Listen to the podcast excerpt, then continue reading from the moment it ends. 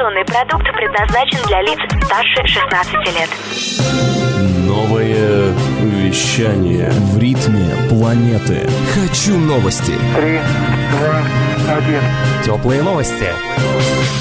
Всем привет! С вами Ирина Ишимова. Сегодня в выпуске теплых новостей.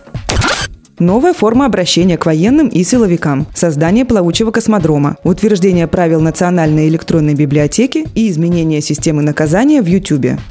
Российские силовые структуры предложили вернуть обращение «господин», сообщает РИА Новости. Соответствующая инициатива была направлена российскому премьер-министру Дмитрию Медведеву от депутата Законодательного собрания Ленобласти Владимира Петрова. Как отмечает депутат, в последние годы ряд силовых ведомств прошел путь реформирования. Появляются новые рода войск, восстанавливаются исторические подразделения, изменяется нравственная составляющая службы. По мнению депутата, обращение «господин» подчеркивает статус служащего и его высокую роль и миссию в жизни страны. Идея называть правоохранителей и военных господами не нова. В 2011 году ее высказывал глава МВД Рашид Нургалиев.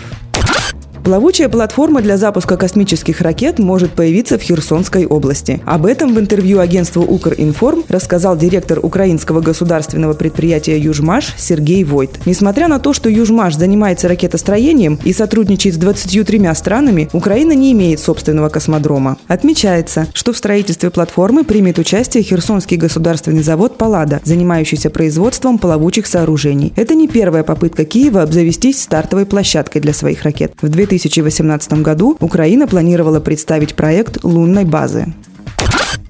Правительство России утвердило положение о Федеральной государственной информационной системе «Национальная электронная библиотека», сообщает ТАСС. В электронную библиотеку включат копии 100% российских изданий на правах обязательного экземпляра, а также документы, имеющие научно-образовательную, культурную, историческую ценность и уникальные издания, доступ к которым ограничен из-за ветхого состояния. Право на просмотр документов будет предоставляться пользователям только при наличии лицензионного договора с автором или другим правообладателем, с учетом решения экспертов экспертных советов, а также в соответствии с действующим законодательством. Согласно нацпроекту «Культура» к 2024 году в Национальную электронную библиотеку включат 48 тысяч книжных памятников. Напомним, основан ресурс в 2004 году, а общий фонд документов в нем уже насчитывает более 4 миллионов экземпляров.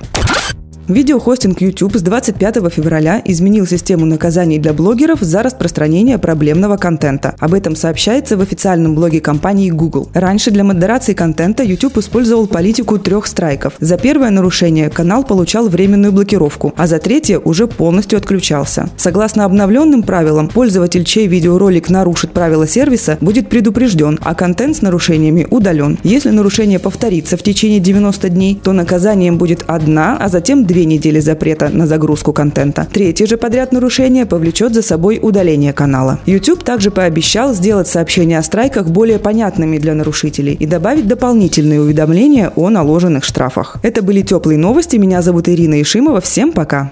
Новое вещание. Теплые новости.